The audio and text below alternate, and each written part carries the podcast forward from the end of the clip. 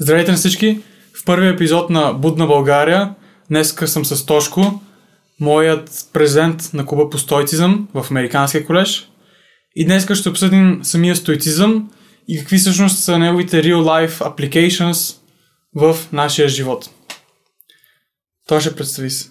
Да, здравейте на всички. Казвам се Тодор Неев, 11 клас Американски колеж София. Както Макс каза, президент на клуба по стоицизъм. И смятам, че днес, освен стоицизъм, ще си говорим и за много неща. В смисъл, може да се отклоним доста от темата, понеже стоицизма обхваща супер много неща. Точно така. А, Тошко също така тренира професионално волейбол от няколко години. И а, ще обсъдим главно дисциплината, качествата нужни в сегашния свят, а, които ще те накарат да успеят и дали стоицизма ги промотира тези качества. Да така, то, то ще, я да кажем първо, какво представлява стоицизма? Стоицизма, значи, стоицизма е една философия, която нали, е започната преди доста, доста, доста време от древните римляни и гърци. И тази философия като цяло, кор философите е да живеят в хармония с природата. Това е кор идеята на стоицизма. Понеже стоиците смятат, че като живееш в хармония с природата, ти постигаш а, баланс. баланс и водиш най-добрия начин на живота. Да, най-пълноценния. Най-пълноценния, точно така бих си изразил и аз.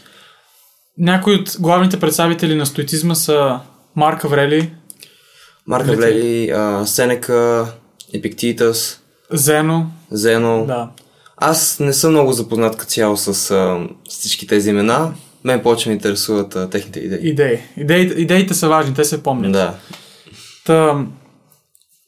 Добре, както го имаме стоицизма, всъщност каква е главната идея, която ние трябва да присвоим, за да може да живеем този пълноценен живот? Как да живеем с природата? Значи, главната идея, според мене, която аз съм извлякал за стоицизма, е... Нали, стоиците има четири добродетеля, които трябва да се следват. Така. Значи, мъдрост, а, темпер, а, А, темперамент, темперамент, тър, търпеливост, търпеливост, точно така. А, Кураж. Кураж и последното беше... justice. Нали? Да, justice. Точно така. Справедливост. Справедливост, точно така. Значи, кураж, справедливост, търпеливост и... Първо, Темперамент. и да, това е търпеливост. Търпеливо, добре, кураж, справедливост, търпеливост и мъдрост. И мъдрост. Така. И според мен, нали, стоиците казват, че да кажем добродетел на мъдростта. Нека изходя по този начин. За стоиците най-важното нещо в философията е self-mastery. така. Тоест, нали, това да водят пълноценен живот, а пълноценният живот се оповава на това да се саморазвиваш. Self... Аха, окей. Self-improvement. Точно така. да Точно станеш най-добрата версия. Най-добрата версия на себе си в днешно време, както се нарича този термин. И стоиците смятат, че тези четири добродетеля, ако се използват по най-пълноценния начин, може да постигнеш тази най-добра версия на себе си. И ще дам пример, Сто- да кажем за добродетеля на мъдростта. Така. Стоиците казват, че нали, ти за да достигнеш до извода, че ти трябва self-mastery, ти трябва да имаш някакъв... Трябва да ризънваш по правилен начин. Мисля, трябва да... Трябва да имаш правилните предпоставки. предпоставки, трябва да нали, претегляш как ти е ситуацията, да виждаш какви са обстоятелствата, трябва просто да знаеш в какъв живот живееш, за да може да достигнеш до този извод. И стоиците казват, че именно заради това, не всички стоиците, някои казват, че именно заради това мъдростта е най-важен добродетел, понеже заради мъдростта разбираме, че трябва да се самоусъвършенстваме, което реално е главната цел на стоицизма. Добре, нека, нека започнем с мъдростта. Ам, тя всъщност какво представлява? Това да не си наивен или това да имаш много опит и а, знания? Защото аз мъдростта лично я виждам като човек, който вече ги има тези опит и знания и спрямо тях той не е наивен. И той действа сам за себе си. А, това за мен е мъдростта. Някой, който има извор от а, енергия, която дава на другите. Тези знания и опит. Но какво представлява мъдростта в стоицизма и спрямо теб? Напълно съм съгласен с това, което каза. Има един цитат, бях го наскоро, не съм сигурен напълно кой го каза, обаче той е следният. Сега няма да го цитирам, обаче се казва, че един човек, който има бяла коса, а, нали, възрастен човек не е задължително да е мъдър, той може само да съществува, обаче ако живее, тогава е мъдър. Тоест, Аха. това също засяга и темата на как се използва времето. Тоест, един човек, да кажем, като видиш един възрастен човек на улицата, нали, повечето хора смятат, че мъдростта идва с времето. Тоест, колкото по-възрастен си, толкова по-мъдър си. Обаче това много зависи от това как си оползотворяваш времето, какво вършиш. Тук, тук идва много интересното нещо, дето, за което ние говорим, че всъщност мъдростта идва от самите знания и опита, който притежаваш. Така че ти ако си живял живота си и на 25 също може да си мъдър. Стига да притежаваш тези знания. И тук пак Напълно. аз правя връзката с оползотворяване на времето и живейки пълноценно. Защото ти ако си оползотворяваш времето и живееш пълноценно, ти ще станеш мъдър. Защото ще натрупаш тези знания и опит. Именно то не е до годините, а то е, то е до това как си използваш времето. Какво правиш. Пак не е до годините. Така. Добре. Аз ако съм мъдър, например, обаче имам лоши намерения към някои хора, това не ме прави стоик, нали? И тук мисля, че идва самата справедливост. Разкажи ми за справедливостта.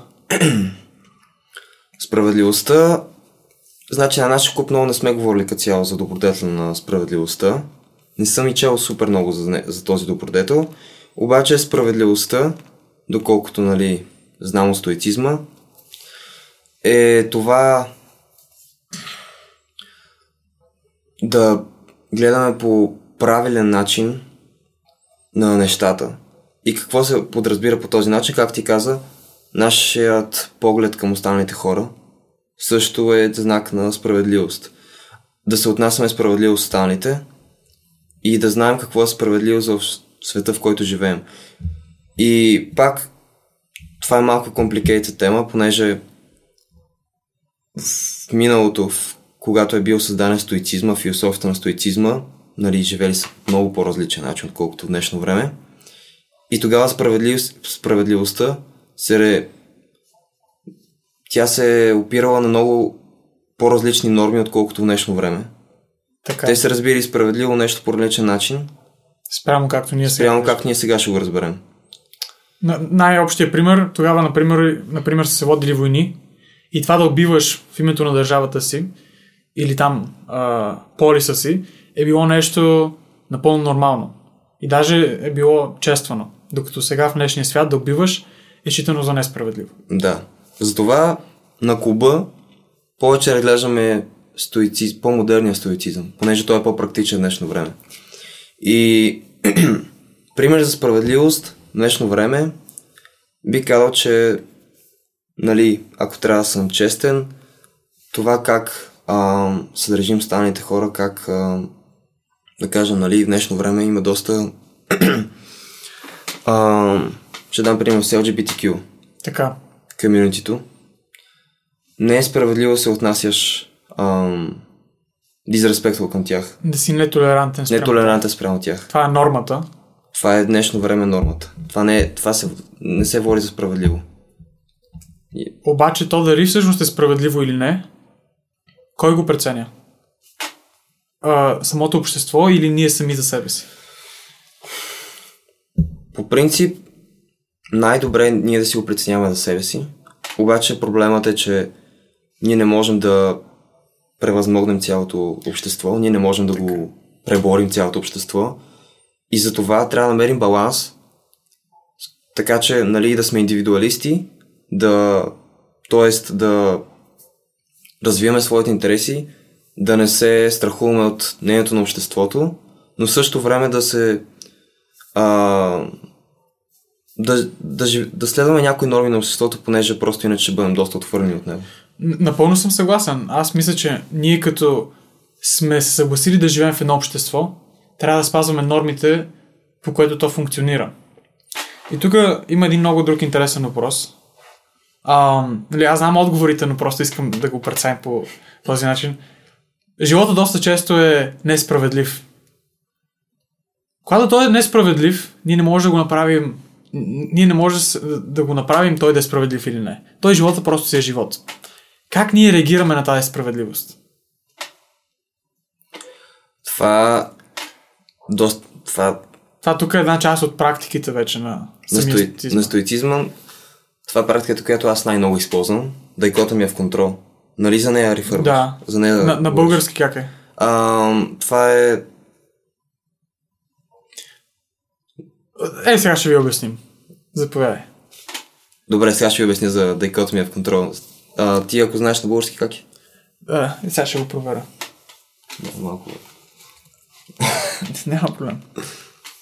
Докато обясняваш, ще го проверя.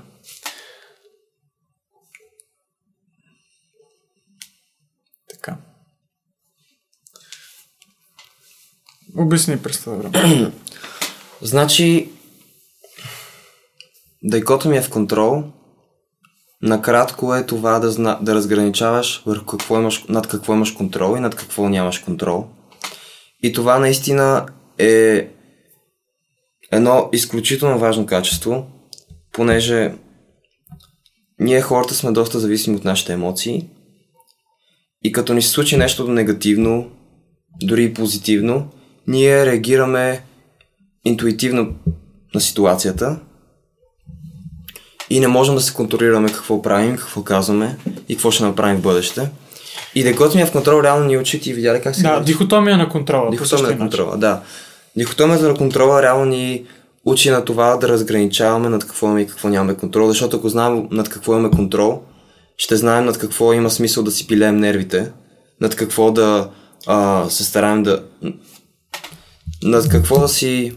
върху какво да си а, разпределяме времето. Общо взето, да, това, това е така. Аз начинът по който го разбирам е, че има някои външни фактори, върху които ние просто нямаме контрол. Може да имаме малко влияние, но нямаме цялостния контрол. Например, сега ако дойде метеорит към Земята, както беше в онзи филм Don't Look Up. Да, си Клоп, го? да, с... Да, ние нямаме контрол на това той дали идва или не идва. То просто се случва. Обаче ние след това имаме контрол как Земята ще реагира спрямо тази ситуация. Точно както се случи във филма. Там Леонардо Ди Каприо и Дженифър Лоренс Да. нали, а, почнаха да водят кампании, отидоха при президента на Америка, искаха да пускат а, spaceships into... искаха да пускат космически кораби в космоса. И какво се случи? Те не се паникьосваха, защото те знаят, това е така, аз не мога да го променя. Няма смисъл да си паникьосвам. Обаче, мога да променя начина по който реагирам. Вместо да си кажа, аз нямам контрол и върху това как, как ще се отрази самата ситуация, нали, и, и просто продължа да живея на Земята, аз мога да кажа, окей, това се случва така, обаче аз мога да променя моя изглед на самата ситуация, моя approach. Как беше approach на български?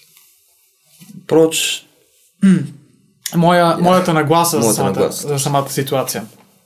И най-общия пример е този, който ние говорихме в Куба.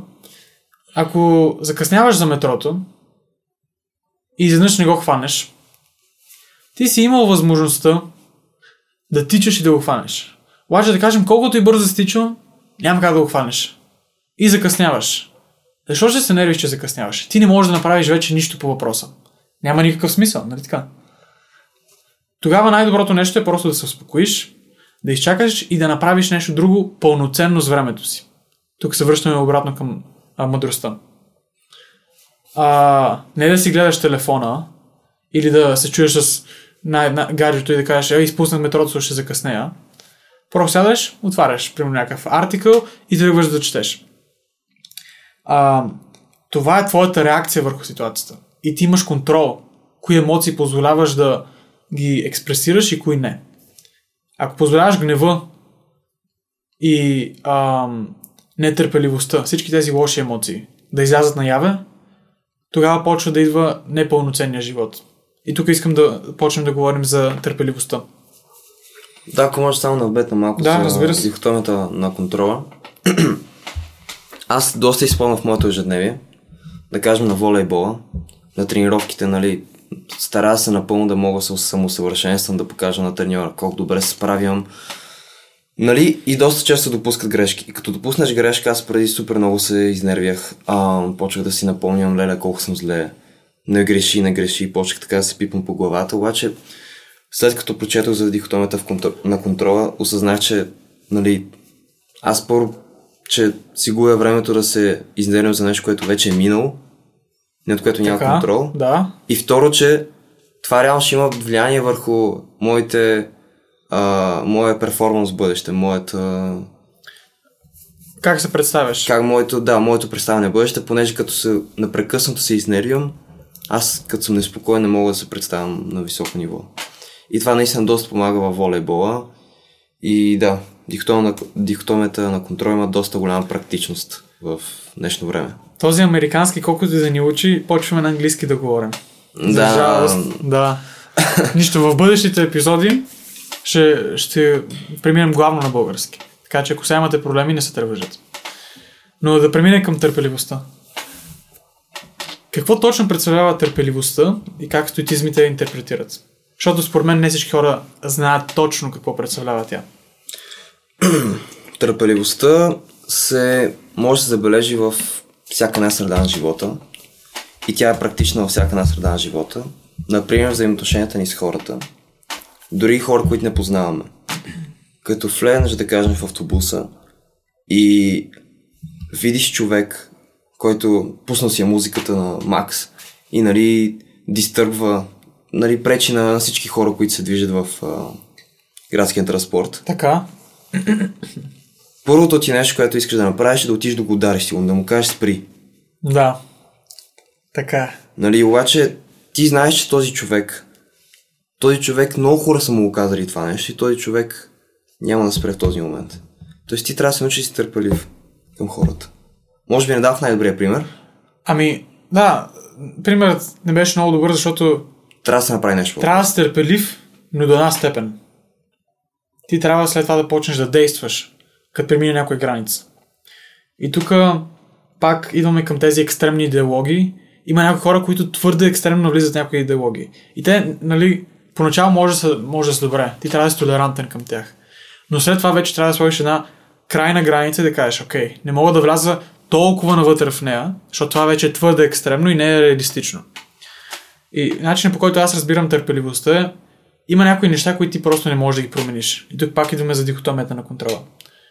Ти можеш да им повлияеш, но не можеш да ги промениш, промениш защото нямаш толкова контрол върху тях.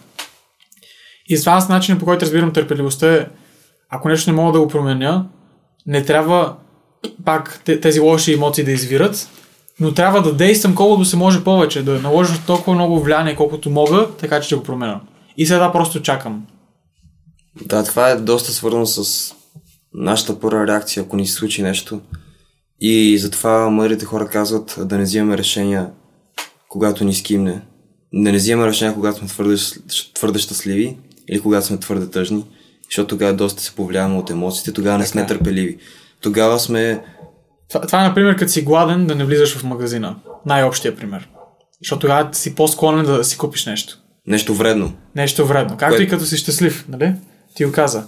Ако, си, ако тъкно си получил повишение на заплатата и видиш някой скитник или някой бездомник, си много по-склонен да му дадеш пари, защото си щастлив. Което реалистично казано, може би не е най-доброто решение спрямо твоята ситуация. Да, и това е доста свързано с а, търпеливостта. Понеже нали, трябва да се научим да сме, да имаме контрол от нашите емоции. Понеже това да сме търпеливи, всичко започва това да може да се самоконтролираме.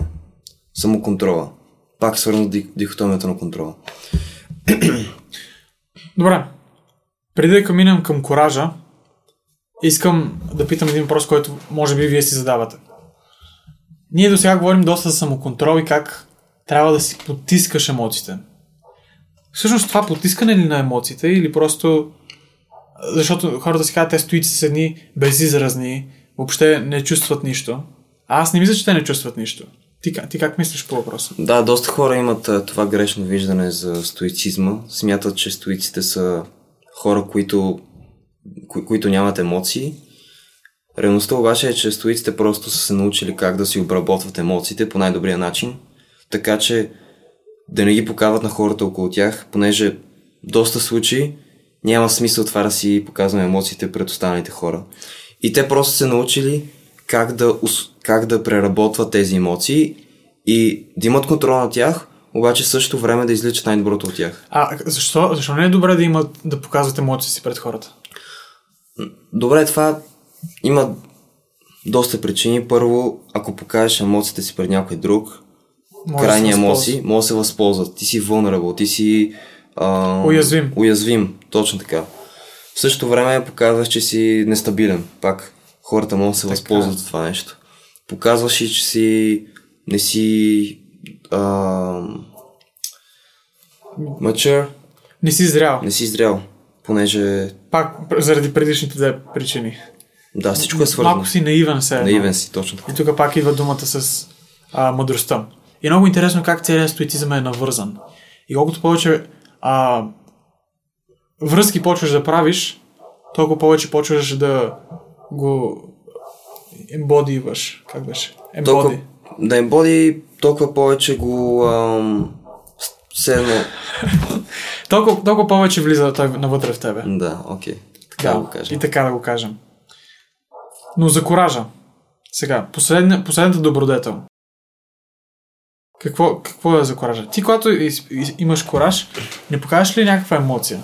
Емоцията да поемеш инициатива. Нали? Това трябва да имаш доста увереност в себе си. Да, но тази емоция е преработена емоция. Ти, Така.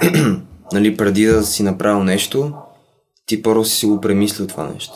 И да кажем за коража, нали, като кът съм чел книги за стоицизма, доста често се споменават спартанците. Понеже спартанците, те влизат в битки, които може дори, които най-често са неравностойни, обаче независимо от това те влизат тези битки, понеже имат коража да влезе в тези битки. И, нали, коража е противополож... противоположността на страха. Тоест те са двете крайности. И в случая на спартанците, те са в, да кажем, имаше една ситуация, когато са притиснати от а, а, вражеската войска и те нямат избор, те трябва да вленат в боя. Там колко бяха? 300 срещу... 3000? Да, това е 3000. Пелопонеската война. значи. Да, а, не, не си спомням аз точно, защото преди много време го учих. Но бяха много срещу малко. Много срещу малко. Много, много срещу малко. И за да влезеш в такава битка, толкова неравностойна битка, ти трябва да имаш кораж. Трябва да имаш достатъчно голям кораж, да може да, а, да постигнеш нещо от цялото. То не е и само кораж, защото ти трябва да имаш някакви ценности, към които да се придържаш, за да се бориш за тези ценности. И коража, аз не ми...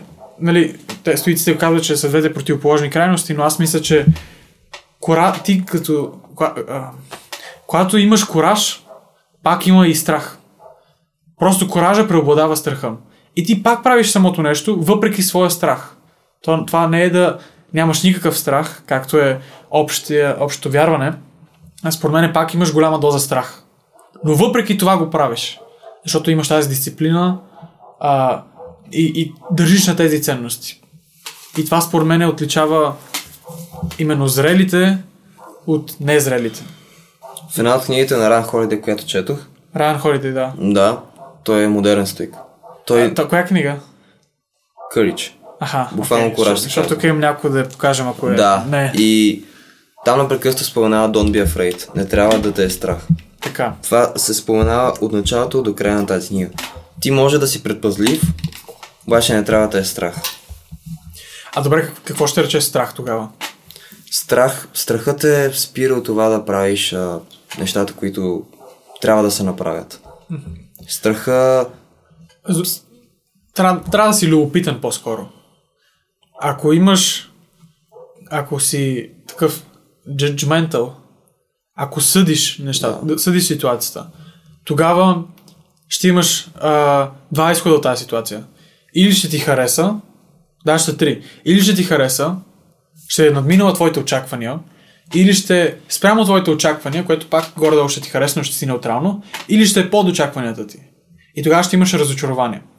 Ако ти започваш всякаква ситуация с нагласата, че ще си любопитен, ти тогава не знаеш, не слагаш никакви очаквания. Ти се чудиш дали това е така или не е така. И затова любопитността е толкова ценно качество. И тук идва това със страха. Ти ако имаш някакви очаквания, ще има страха да не се... Те, а, самата ситуация да не е под очакванията ти. Защото тогава ти ще се чувстваш разочарован. Аз поне така го виждам. А ако си любопитен, ти няма да си разочарован, ти даже ще си очуден, ще си удовлетворен, ще си открил отговор на въпроса. И тогава няма да, си, няма да те е страх от нищо. Да, това е един аспект на проблема. Но като цяло страха, нали, ограничава те доста възможности. Това да те е страх да кажем да звънеш на шефа си и да му кажеш, че а, смят, смяташ, че ако не звънеш на шефа си и му кажеш, че справяш се много добре, смяташ, че трябва да по- получиш повишение. Ако Така. не го направиш, ти едва ли ще получиш такова повишение. Да, ако, а, ако не опиташ, загуба ти е гарантирана. Да. Да. А добре, каква е разликата между това да си оплашен и това да те е страх? Това да си оплашен, това да те е страх. Да. Защото нали, в клуба говорихме за afraid и scared. Да, точно това е, че нали в нея така да, да не... А... Да, оп, малко съм се объркал. Не Така. трябва да си оплашен, Аха, окей. обаче трябва да има страх. Защото страхът е... Страхът е като мотивация. Да, той те мотивира. Той Аз те малко движи. ги размених, да. Ти трябва да те е страх. Това е напълно вреда на нещата. Ако някой ти каже, теб те е страх, ти си някакъв бъзлю. Това е, ти си бъзлю, защото си оплашен, не защото те е страх. Но ти си, но ти си оплаш, но този страх, този страх за да го има, ти трябва да имаш някакви големи цели. Трябва да имаш, Точно трябва да имаш а, а, някакви цели, които искаш да постигнеш, за да те е страх. Победителите ги е страх от загубата. И затова те се борят срещу този страх. Те действат срещу този страх. Страхът е признак на... Да, просто страхът е признак на това, че си амбициозен човек, че си човек, който не се предава и човек, който иска да постигне повече. Ако го погледнем на най-основно ниво, точно така, ти всъщност а, изпитваш страх, защото усещаш някаква заплаха. И тази заплаха може да е, примерно, емоционална заплаха. Аз няма да се чувствам добре, ако това се случи. И затова ме е страх това нещо да се случи. Може да е някаква физическа заплаха. Мен ме е страх да отида в гората, защото има мечки. А мечката може да ме изяде. И ако изпитваш, затова ако изпитваш страх, това е напълно в реда на нещата. Няма никакъв проблем. Проблемът е, ако след това си оплашен. И сега, като изчистихме а, главните идеи на стоицизма, главните ценности, искам да изчистим също така и няколко практики, като Мементо Мори или няколко други такива, Амор Фати. И ам, след това да обсъдим колко е актуален в днешния свят и как всъщност ние може да го присвоим. Добре, нека започнем с Моменто Мори. Така, Моменто Мори... Мементо Мори е на латински, не е на английски. Да, на латински и означава обичам да съм смъртен, обичам смъртта, обичам, да, нещо. Да, смъртен съм и това го, ми харесва. Да, приемаш това, че си смъртен.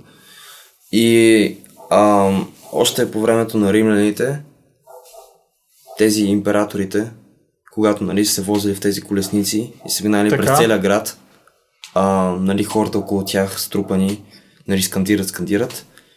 И докато веят звънец над императора, един човек стои до него и винаги му казва моменто, мори, моменто, е, мори. Само го прошепва в ухото. За да може да го все едно да го върне обратно на земята.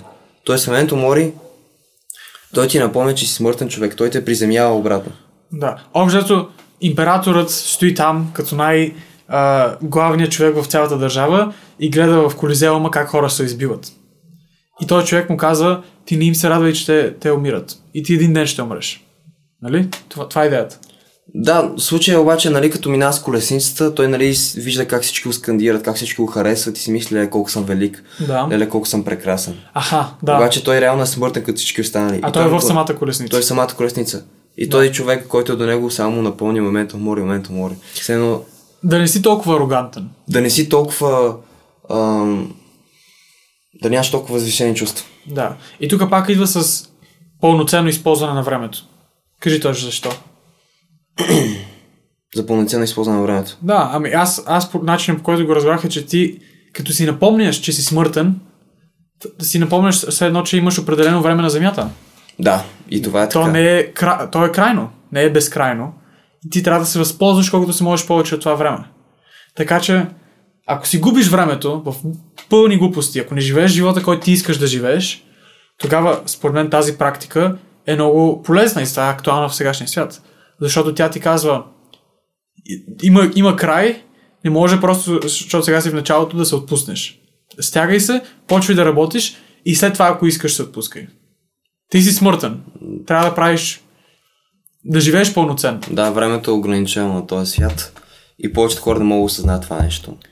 И поради това, че не могат да осъзнаят, те си губят непрекъснато времето в правене на безмислени работи. TikTok, TikTok, социалните медии, Netflix, глупавите Netflix сериали. А, тук искам да направя една препратка към 4000 седмици. Много интересна книга. И в тази книга се споменава една философия, която твърди, че ние не притежаваме време. Ние сме времето. Защото ако се замислиш, ти не можеш да живееш нито в миналото, нито в бъдещето. Можеш, нали, с идеи да живееш в бъдещето. Но ти живееш в момента. Ти, си, ти трябва да си презент. И по този начин ти всъщност си времето, в което живееш, а не си себе си. Нали? Ти живееш в сегашния момент. И винаги ще е сегашния момент за тебе, но от сегашния момент, бъдещия момент е бъдещ. Но ти като стигнеш там, той е сегашния. И ти живееш само в сегашния.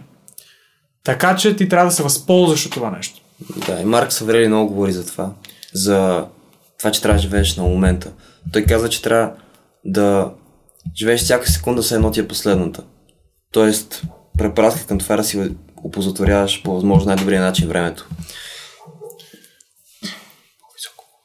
Да, и във връзка с това, като споменах Марк Савели, за мен той искам да препоръчва една много добра книга. Аз смятам, че това е една от най-добрите книги, която може да се прочете на Марк Савели. Ам, Медитации? Медитации, meditations, точно така. Мисъл, това е Марк Савели, тогава е бил император, римски император. И си представете един от най-влиятелните хора по това време. Пише книга за своето ежедневие и как реално ам, е толкова влиятелен човек и какво прави един влиятелен човек, за да остане на това ниво. Той остава с едно наследство. Остава наследство, точно така. И това е изключително мощна книга, обаче много трудно да се прочете. Той всъщност от дневниците, нали, той, той си е писал дневници Той си писал и, дневници, и са събрани. И са събрани. А що се казва медитации тогава? Медитации, медитации не мога да кажа. Предполагам, че понеже нали, медитациите са символ на баланс, т.е. предполагам, че е нещо свързано с баланса на живота. Не съм напълно сигурен. Аз се опитах да почна, опитах се да я прочета, обаче наистина доста трудно се разшифроват някои части. Ами, то, тя е доста а, стара и някои неща сигурно не са актуални. Да, но от всичко може да се извлече нещо. Добре, кое е най-полезното нещо от тази книга? Което на теб ти помогна? Най-полезното нещо.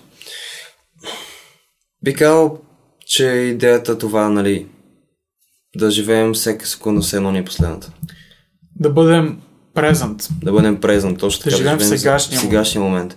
И това не означава да пренебрегваме бъдещето. Ние пак можем да правим Планове. планове и все едно да се подготвяме за нещо в бъдещето. Нали, Защото така се едно...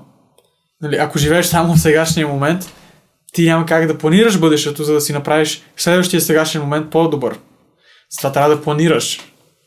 Обаче не трябва да живееш в плановете си. трябва да се подготвяш за бъдещето. В смисъл да. да кажем да си представяш бъдеща ситуация и какво може да се случи, да кажем отиваш на интервю.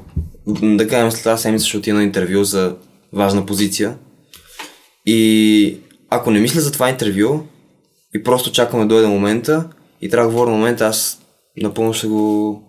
Да, това е едната крайност. Другата крайност е пък, ако, да кажем, работиш работа, която не харесваш, нали, тук ти сам избираш дали да я харесваш или не, но това е друга тема. А, но общо ако работиш работа, която не харесваш и чакаш да дойде петъка или съботата да отидеш на някаква дискотека, парти и мислиш само за този момент, ти тогава пък живееш в бъдещето. Да.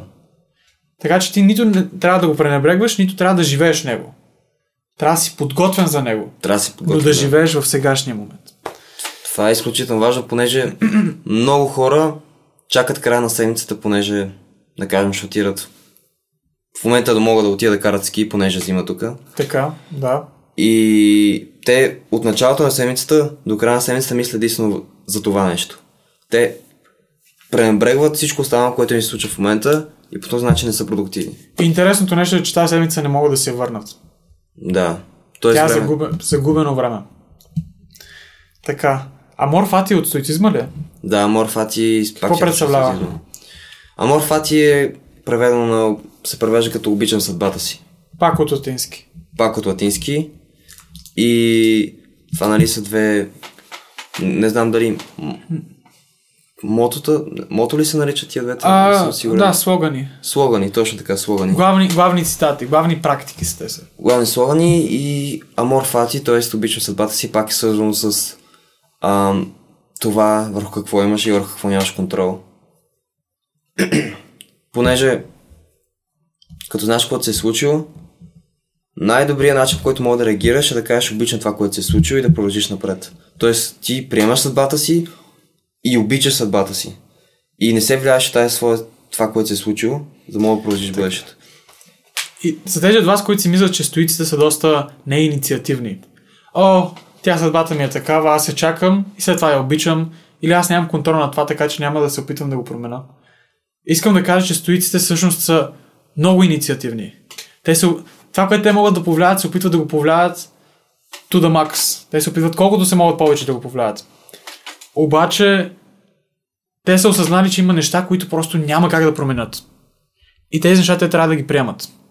А това, което не могат да приемат, трябва да го променят. Или се опитват да го променят.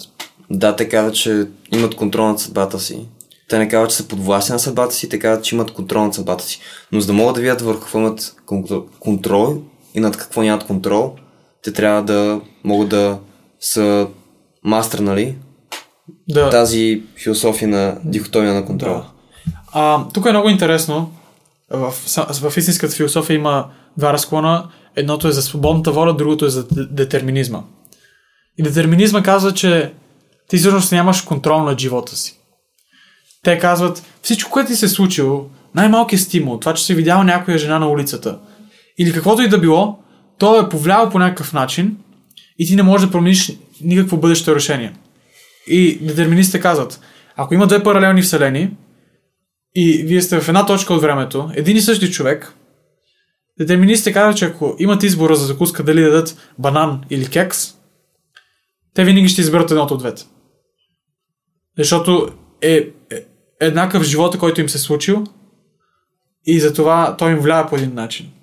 Докато те и за свободна воля казват, ми аз в един случай мога да избера банан, в другия кекс. И тук интересното е, че стоиците мислят нещо между двете. Защото, и, и това според мен е най-доброто нещо. Защото по този начин е, именно намираш баланса. Намираш тази мъдрост. Не може да си в едната крайност или в другата крайност. А, стоиците според мен казват, че нали, твоите решения са били предизвикани от миналото ти. Обаче ти може да промениш миналото си. Как като сега решаваш какво да правиш в сегашния момент. Така че сега аз ако имам избора дали да гледам TikTok или да играя или да, нали, да правя нещо, дали да консумирам или да, да правя нещо продуктивно, аз ако избера да правя нещо продуктивно, до една степен имам собствена воля да го направя. Но от друга степен то е било пред, а, им, имал много предпоставки, които са ме довели до този избор. Примерно, че съм гледал този подкаст. Или че съм гледал твърде много Андрю Тейт видеа, или че съм капиталист. Нали? Тези неща ме карат, са били предпоставка да стигна до, до това решение. Но те до една степен вярват, че те имат решението да го направят. И самата вяра, самата надежда ти прави живота пълноценен. Защото ако се замислиш, може би детерминистите са прави. Ти нямаш свободна воля. Обаче вярата и надеждата, че ти имаш свободна воля, ти те кара да се чувстваш пълноценен. Да, това е до, пак до идеята, че да обичам да приемам съдбата си. Нали, детерминистите, те просто приемат своята съдба. Обаче, ам, стоиците, нали, казват, че някои са, аспекти от съдбата могат да се променят, а други аспекти просто трябва да се приемат. Така че, те пак, как ти каза, те са по средата. Те пак а, са съгласни с идеята за свободната воля, обаче са съгласни с детерминистите. И тук искам да кажа едно друго нещо, което според мен е също много важно за а, стоиците. Стоиците правят разликата между вина и отговорност. И стоиците казват, че те са отговорни за абсолютно всичко. Но не са виновни за всичко. Така че винаги вино, а, отговорни за реакцията и начина по който те реагират. И тук пак идва тази част за свободната воля. А, например, ако дойде, а, аз съм си вкъщи, правя вечеря, всичко ми е супер И изведнъж чувам един звън на звън... Изведнъж някой звъни на звънеца. Отварям вратата през нощта и виждам едно бебе. Не е моя вината, че това бебе е там. Или че аз живея в тази къща. Или че точно в този момент е звъннал звънеца и аз съм бил в къщата. Обаче изцяло моя отговорността аз да направя нещо по въпроса.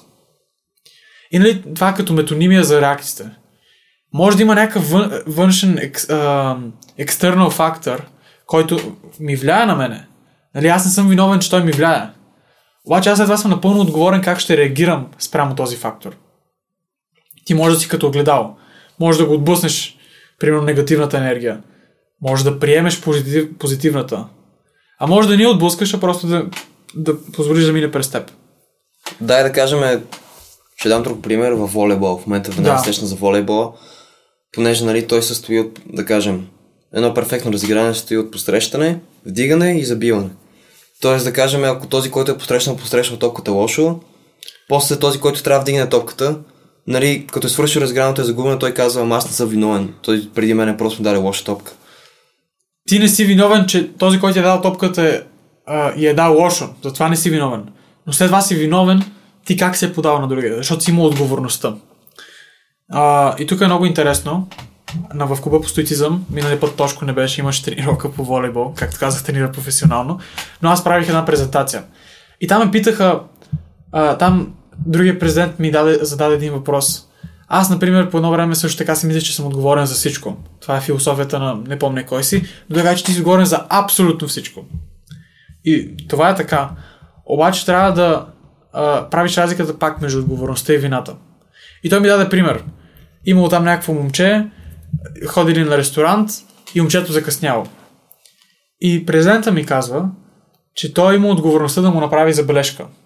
Обаче не му е направил забележка. И след това се е винял себе си, че не е направил забележката. Защото е имал възможността. Това, че имаш възможността, това, че си отговорен, не означава, че си виновен. Винаги. Защото ти можеш да избереш или да поемеш отговорността, или да не я поемеш. Но винаги имаш възможността за тази отговорност. И след това не трябва да се виниш себе си. И тук е интересното е, че вината е в минало време. Тя вече се е случила. Отговорността е в сегашно. Ти сега имаш избора дали да го направиш или дали да не го направиш. А, та... Добре, отнесохме се малко. Относно апликациите в истинския живот. Дали е добре да си модерен стоицизъм, стоик, само стоик, може би да комбинираш няколко религии или философии или идеи, или пък въобще стоицизма да го путнеш out of the window и няма да ти трябва въобще. Ми смятам, че доста хора дори несъзнателно комбинират много философии. Така. Например, аз, аз не съм запознат много останалите философии, обаче до, със силно ги комбинирам. И затова модерен стоицизъм, той, модерен стоицизъм сам по себе си той комбинира доста философии. Той не е само за стоицизъм. Модерните стоици включват доста други аспекти от останали философии. Понеже в миналото хората не са били толкова бизи, не са били толкова натоварени, колкото ние сме в днешно време. И тогава да бъдеш продуктивен е се е разбирал по различен начин, колкото сега да бъдем продуктивни. И след... Тогава даже то капиталисти, капили, а, капиталистическия режим всъщност влага тая, цялата идея, че ти трябва да създаваш нещо, си Да. продуктивен. Тогава по-скоро си си живеел живота и си Да. правил нещата, когато е било време. Ставаш сутрин, като слънцето изгрява, преди това не си ставал, защото няма какво да правиш. Посяваш, когато е пролет, не когато е зима, защото няма да изгрее, и си правиш нещата, когато е дошло времето да ги правиш. А сега имаме малко тази капиталистическа идея, че трябва да правим колкото се може повече, независимо дали е правилното време или не. Така, извиняй, продължи. Да. А... Само малко се изгубих. Да, и говорихме за това как а, съдът е станал по-продуктивен и как стои, стоицизма се адаптирал към тази идея. Да, та, както нали, ти а, точно коментира, различно е било миналото в сравнение с сегашното време, понеже нали, капиталистическите виждания са променили всичко. Но модерният стоицизъм той е доста по-хубав от този, нали, от кор стоицизма, понеже, нали, той взема в предвид какви обстоятелства живеем ние, хората в днешно време. И какво смятам аз е, че е най-добре да се комбинират няколко философии понеже няма едно правилно виждане и дори да има нещо да смята за най-правилно, ти като, като видиш няколко различни мнения по този въпрос, ти само можеш да видиш, че може би най-правилното нещо е било това в средата. Така е. Тук пак мисля, че стигаме до толерантността. Ти ако си само стоик, няма да си толерантен към другите религии. А в тях също има истина. Щом толкова хора вярват, все нещо вярно има. Нали? И ти ако можеш да вземеш най-доброто от стоицизма, най-доброто от будизма, най-доброто от хиндуизма, най-доброто от, христи... е, от християните, най-доброто от мисиоманите и успееш да ги комбинираш тези неща, ти ще се издигнеш на много високо ниво. И тук е най-интересното нещо и ще дам нещо, което може да ви се стори controversial, непопулярното ми мнение. Според мен хората са живеели супер дълго време, изградили са култури и тези култури има някаква вярност. Те са живеели по този начин, защото смятали, че това е правилният начин. Обаче спрямо от на, нашия свят, който живеем сега, не, ви- не винаги тези културни вярвания ще са правилно, правилни избор за нас. Обаче ние можем да вземем нещо от тези култури, което да ни помогне. Взимаш нещо тук, взимаш нещо там, комбинираш ги, правиш, може би сам създаваш нещо, което е по-добро. Нали, почваш да си напасваш живота спрямо вижданията на останалите хора и тогава се дигаш на много по-високо ниво. И вместо сам да си изграждаш всички тези заключения, ти всъщност взимаш заключенията на други хора и ги комбинираш. И това тук според мен е най-голямата забуда, която въобще е изпитала човек, humankind, хората. И това с книгите. Защото книгите са абсолютно също нещо като културата.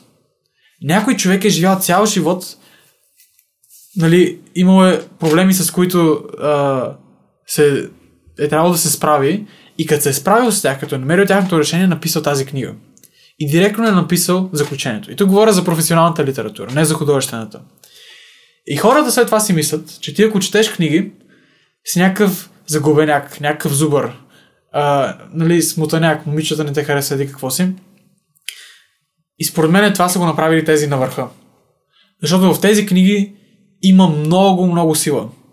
Как този човек е, е, се трудил цял живот с проблемите си, ти можеш да намериш решенията за 2 часа, нали, компресираш це- 80 години в 2 месеца, директно прилагаш решенията и много бързо ускоряваш твоето развитие.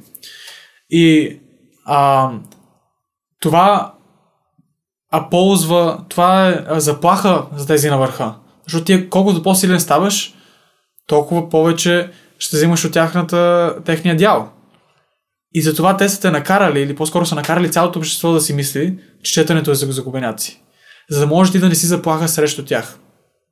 Това е моето виждане. Аз съм съгласен с това, което ти каза. Не знам до каква степен те, тези на върха а, отделят време да мислят за този аспект на проблема. Това как да... Нали, те си осигуряват властта. Нали, това е доста отделна тема, но те си осигуряват властта по доста различни начини. Така, да. Но това с книгите е напълно така. Книгите ни дават много мъдрост, нали, знания, до които стигаме до... От, и, от, и като използваме тези знания, стигаме до мъдростта, ставаме мъдри хора и т.е. знаем какво да правим в живота си, знаем какво е най-добре да направим и следователно после бъдещето ни става още по-лесно, става по-хубаво и ставаме по-влиятелни хора. И то всичко е навързано. Нали, не е само това, че ако четеш книги ще станеш милионер. Не. Обаче това, са, това е една от първите стъпки, една от възможните стъпки, за да може да натрупаш необходимите знания, за да бъдеш успешен човек в днешно време. Така е, да. И доста хора пренебрегват а, силата на, тези, на книгите, първо понеже не знаят какво да четат. Не знаят какво правилно се чете. Ако се замислите, ако прочетете 100 книги, сигурно ще има една или две, които ще променят живота ви. Ако вие намерите тези, тази малка част, тези 2% от книгите, които ще променят живота ви и четете само такива книги, е това е истината. Нали? Да, например, ако съм удалил цял ден, да кажем, тръгнал съм да пиша някакво изключително важно есе. Така. И съм отделил един цял ден да търся, да търся артикъл с такива научни статии, за да подкрепя моите идеи в есето. Твоята теза. Твоята, моята теза в есето. Добре, и съм отделил да кажем от 8 сутринта до 8 вечерта съм го правил това нещо. и съм минал през 100 такива научни статии, обаче една-две от тези статии са били полезни. Тези важните статии. Са били полезни. И да кажем един човек, а, от страничен човек би си казал, е, той човек си е пропилял времето. Той човек не е направил нищо полезно. Изгубил си е 10 часа от времето.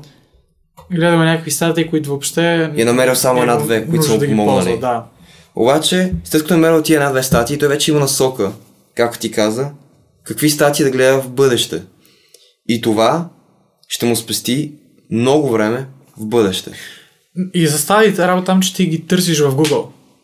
Нали, ако разбереш, ох, окей, този тип статии ми трябва, аз ще търся такъв тип статии. С книгите е различно. С книгите трябва да питаш хора, които са чели тези книги вече. Които могат директно да ти кажат кои книги са добри. И така, тогава трябва, да- тогава трябва да се заобграш с по-добри хора от тебе, които директно да ги питаш за такава информация. Да, и като говорим за това, само съжалявам, ще прекъсвам. Ам, веднага се сещам за Дейвид Гогинс. Нали? Дейвид Знаеш- Гонис го знаете всички, нали? Да, Дейвид Гогинс. А, Той колко книги има? Две, три?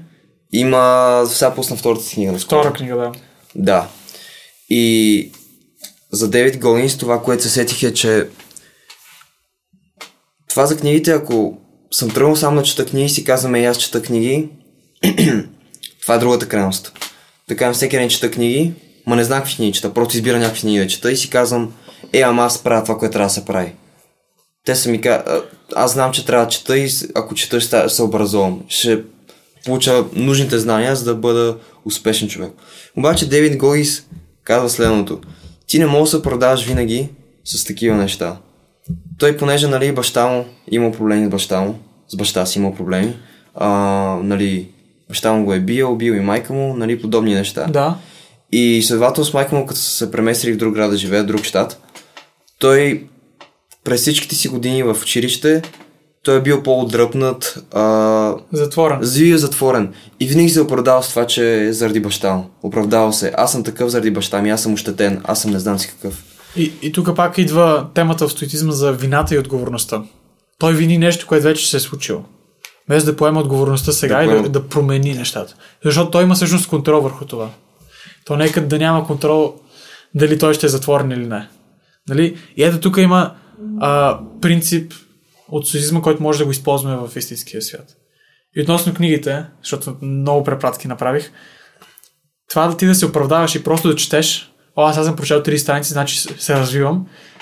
Самото четене само по себе си няма да ти помогне. Ти трябва да действаш спрямо него. Всичките ти знания, колкото и знания да имаш, ако не действаш спрямо тях, те са, без, те са без, безсмислени. Защо въобще си ги имал? Да, и ти трябва да умееш да пресяваш това, което ти трябва и това, което не ти трябва. Така както си говорихме преди да почнем подкаста, ако отворя една книга, 500 страници, и ако тръгна да чета от начало до край, сигурно ще ми отнеме 2 месеца да прочета тази книга. Да. Като и, нали, ще съм извлякал полезни неща, обаче в действителност, ако видя, нали, съдържанието на книгата и видя кои глави ми трябва да прочета и прочета само тези глави, аз съм а, изхабил две седмици, нямам, даже не е изхабил, То- аз е съм изхабил, да. две седмици да чета това, което ми трябва и след това ще на друга книга, откъдето ще взема други полезни знания. И хората си мислят, че за да прочитат една книга, трябва да прочитат от начало до край. Нали, художествената литература е така. Обаче професионалната, тя служи за да ти помогне. Така че ти трябва да вземеш само това, което ще ти помогне. И тук пак много е важно да знаеш какво да търсиш точно. И нали, говорим, примерно, ако аз много съм чел книги за фокуса, как, ко, как мозъка точно се концентрира, а, кога съм супер концентриран, какви фактори ми трябват. Аз ако чета някаква книга, която е за как да се представям по-добре, има глава за фокуса, аз ако съм почти експерт на тази тема, няма смисъл да чета тази глава. Защото знам достатъчно. Знам дълбочината на, на жизнеността на тази глава.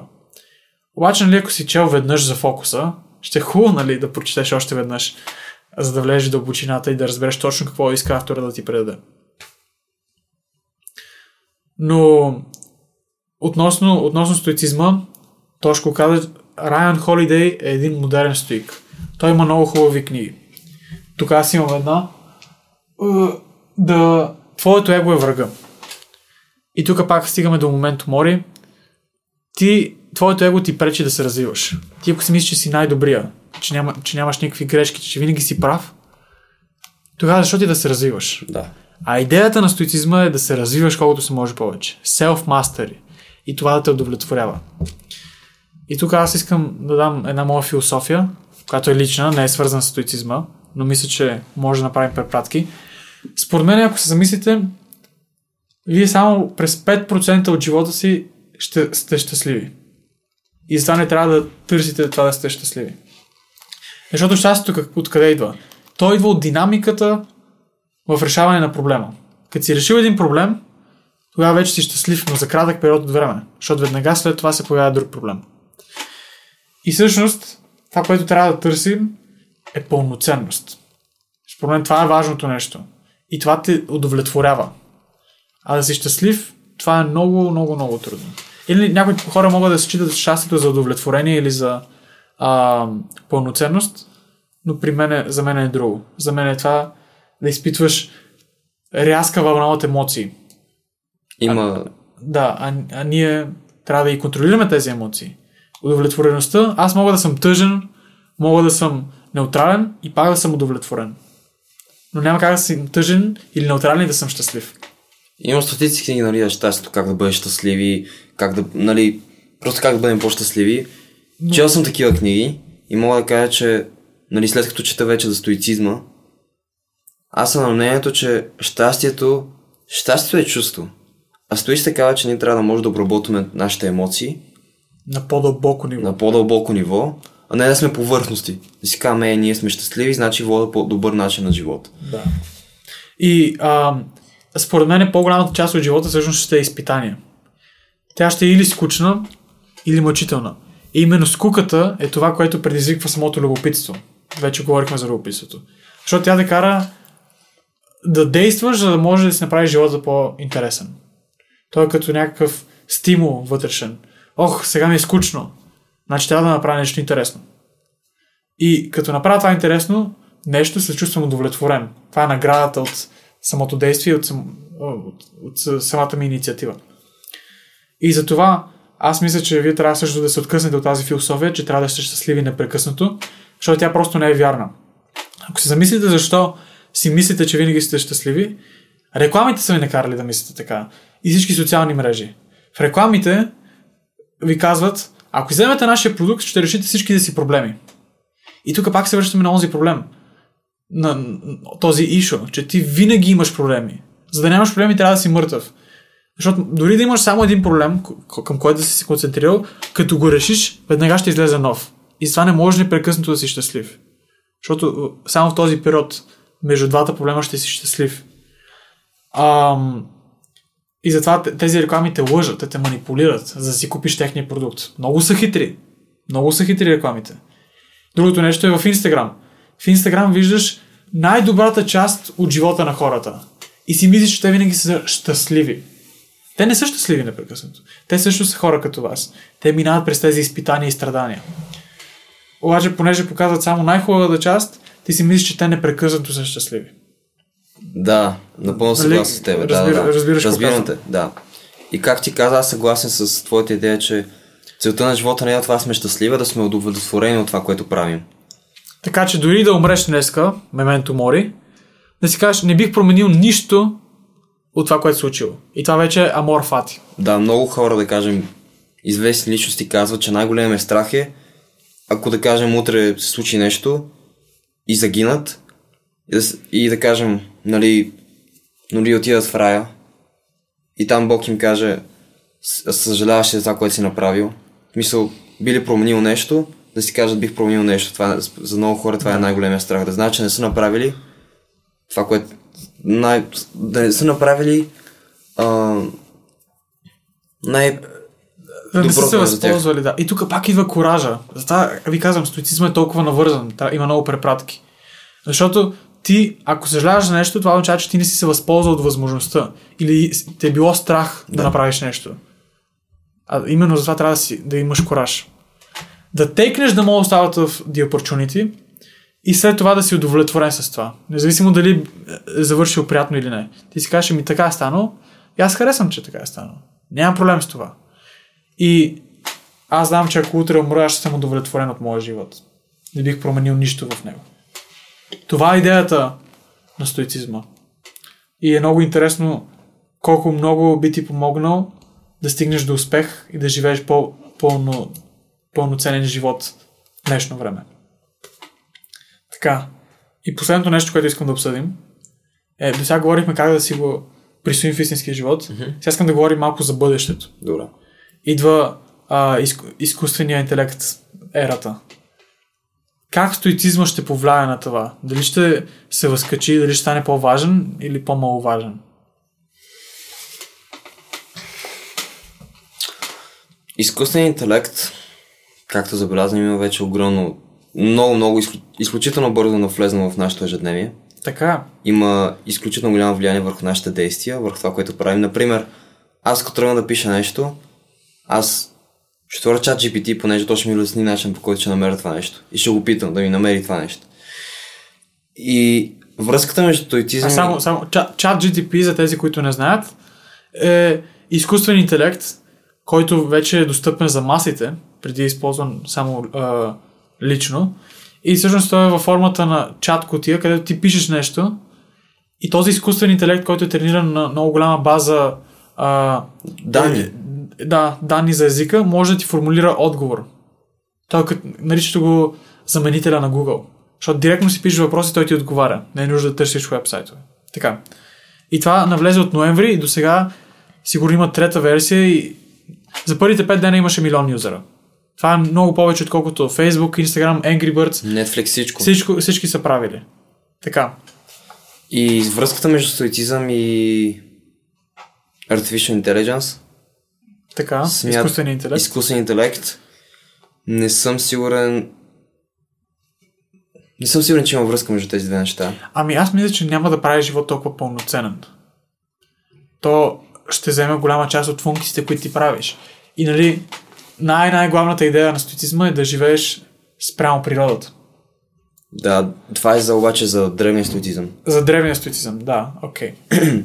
Нали, защото тогава балансът е бил да живееш природата. Днешно време балансът се разбира по друг начин. Днешно време балансът е, да кажем, е това да отделяш еднакво време на приятелите и на ученето. Това е един вид баланс, например. Така, да. Но за из, изкуствен интелект смятам, че реално той ще помогне от гледна точка на това, че ще помогне с спестяването на време за неща. А това е, нали, доста свързано стоицизма. Така, да. И изкуственият интелект реално шорткът, по-бърз начин, Self-master. по-бърз начин да се самоусъвършенстваме, да стигнем до важните отговори, чрез които вече може да натрупаме нужните знания. Но разбира се, има и нали, трики. Минуси. Има минуси. Доста, Какви доста са минусите? Ами, че хората доста вече, нали, колкото повече навлиза хората, все повече и повече разчитат на нещо друго. Те вече не разчитат на себе си, не разчитат на техните а, взаимоотношения с останалите хора, те разчитат на на някаква Кон- на база данни. Контрола се измества. Контрола се измества, да. Също така. Променя се ценностите, променя се И доста неща. Ако се замислите, всъщност, нашия свят е нашите отношения с другите хора. Защото нашия свят е човешки свят. Ние не, живе, не живеем в животинския. Така че, как ние функционираме с другите хора, нали, примерно този шкаф е създаден от човек. Как ние функ... самата връзка, моята връзка с този шкаф и този шкаф с връзката с другия човек, примерно баща ми, нали, това влияе много. Така че твоята връзка, твоята връзка с AI-а ще промени начина по който ти взаимодействаш с останалите хора.